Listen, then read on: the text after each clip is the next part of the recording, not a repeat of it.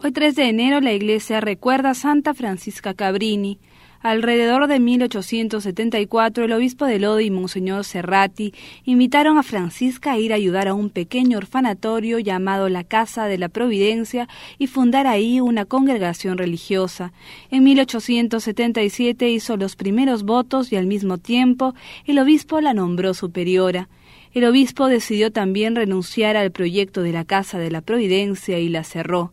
Dijo a Francisca, Vos deseáis ser misionera, pues bien, ha llegado el momento de que lo seáis. Yo no conozco ningún instituto misional femenino, fúndalo tú misma. En Codogno había un antiguo convento franciscano vacío y olvidado. A él se trasladó la madre Cabrini con sus siete fieles compañeras. En cuanto a la comunidad en cuanto a la comunidad quedó establecida, la santa se dedicó a redactar las reglas. El fin principal de las hermanas misioneras del Sagrado Corazón era la educación de las jóvenes.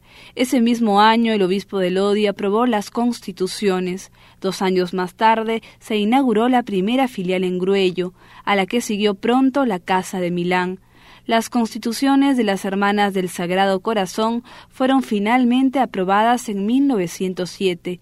Para entonces la congregación tenía ya más de mil religiosas establecidas en ocho países.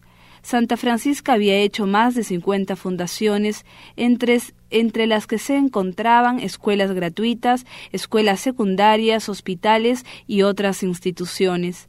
La madre Francisca Javier murió absolutamente sola en el convento de Chicago el 22 de diciembre de 1917. Fue canonizada en 1946. Su cuerpo se halla en la capilla de la Cabrini Memorial School de Fort Washington, en el estado de Nueva York. Fue la primera ciudadana americana cuya santidad fue públicamente reconocida por la Iglesia mediante la canonización.